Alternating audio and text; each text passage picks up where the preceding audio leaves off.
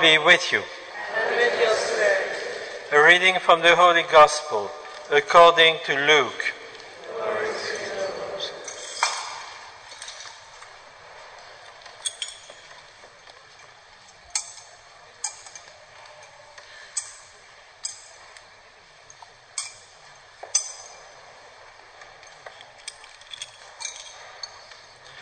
When all the people asked John, What must we do?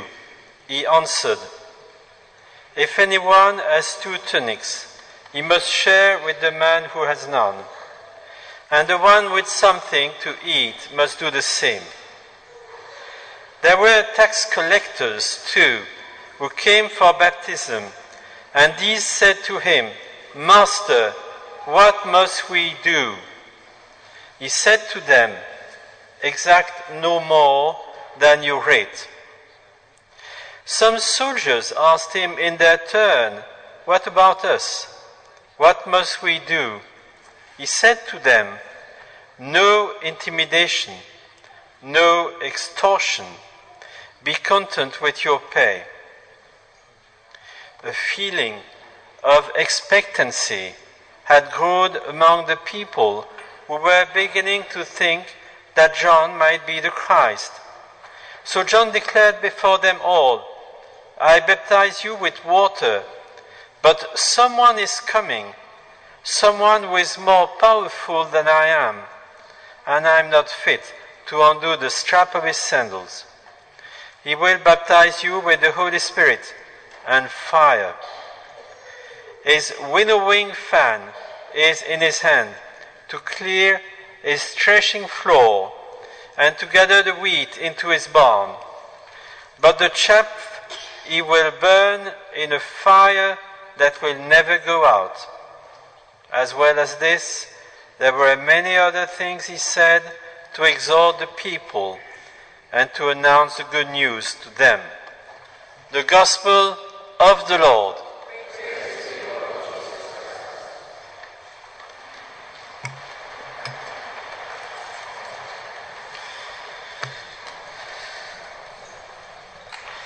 Gaudete in Domino Semper. Iterum dico gaudete. That's the introit of this Mass. The introit, it's the little prayer that is at the beginning of Mass. We don't have it because we've got an hymn, an opening hymn. But sometimes it's good to just have a look to the introit. It's each day a different one. And it's like in music, it gives the tone. The tone for all the Mass. Gaudete in Domino semper. Rejoice in the Lord always. Iterum dico. I tell you, gaudete, rejoice. So that's the special tone of this Mass. And that's why the color is rose or pink, as you like. That's why the second reading asks us to rejoice in a very special way. The first reading also, but second reading explains how we can do. And this joy comes from the inside, and this, this joy is because of the Messiah the Christ. You noticed in this gospel a feeling of expectancy had grown among the people. Now, brothers and sisters, this is the time to reflect. Is there inside our heart a real, a genuine expectancy of Jesus? not of gifts, not of commercials, not even a family gathering, this comes afterwards, but of Jesus, the Lord. And why is there an expectancy? Why was there an expectancy in that crowd? It's because we are sinners. It's because we need a Redeemer. It's because by oneself man cannot be really happy. The pursuit of happiness. We need the Lord. And all the history of mankind shows it so well.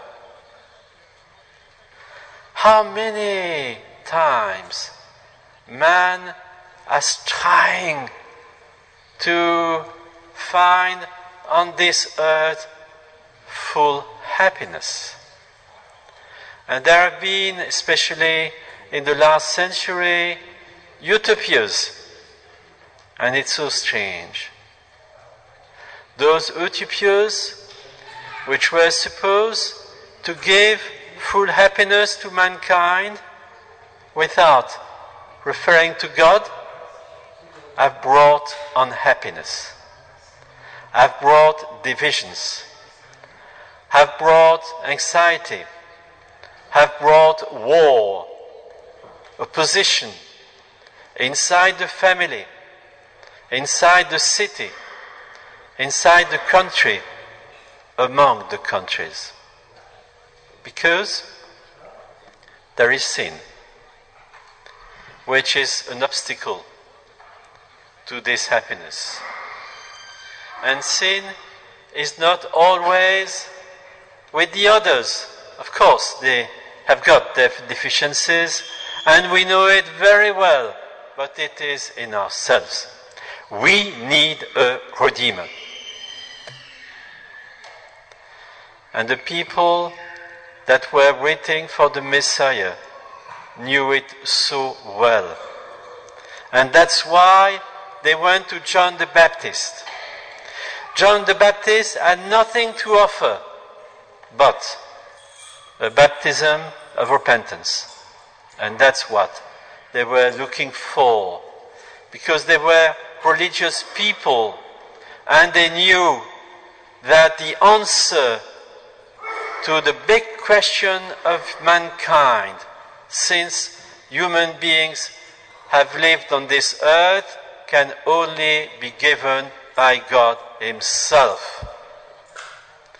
And that's what we experience each time we mourn a beloved one. Only God can give a new life, and we know it perfectly well. And that's what we are looking for. That's what we are asking for. John the Baptist said the right words to prepare for the coming of Jesus. And that's what we have to understand today. Waiting of Jesus, it's not only going in shops to buy for gifts and so forth. It's preparing our heart for this meeting with Jesus. How is John the Baptist going to help us? Well, he helps us in three ways. First, he helps us with his life. He was away from the turmoil of big cities. He was in the wilderness, as the Gospel says. As the fathers of the church living in the deserts, and people went to him. That's a big lesson for all of us. We need, brothers and sisters, especially living in a big city with the turmoil of a big city. We must find times to reflect, times to be alone, times to have a desert in our heart that Jesus is going to fill and where prayer can find its cradle.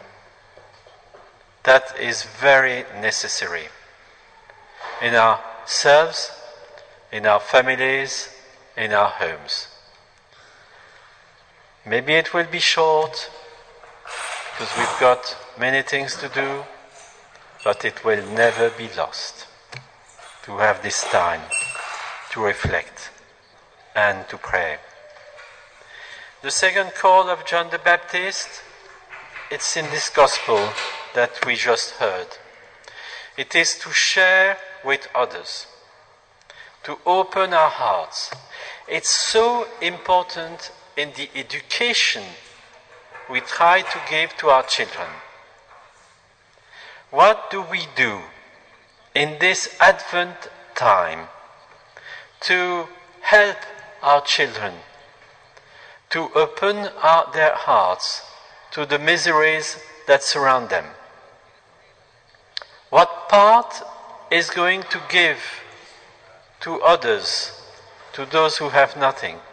Mother Teresa always said she was so touched when, at the time of Christmas, she received a little envelope from a young kid with just one or two coins in it, a little bit of money, or whatever, that was given to Mother Teresa to do good with it. And the child had put aside, and it came from him. That's what a Christian is. He shares with others. And it's exactly what John the Baptist says nothing heroic, nothing extraordinary. And all the different conditions are there. The soldiers, the tax collectors, the man who has two tunics, share with somebody else. Open your heart. And we are called to that. It's an excellent way to prepare Christmas. You won't have advertising in the shops to do that. But this is what John the Baptist tells you today. And the third way, it is waiting for Jesus. Please, brothers and sisters, do not anticipate the day of Christmas. If you do that in one, two, ten years, you will lose the meaning of Christmas. I assure you.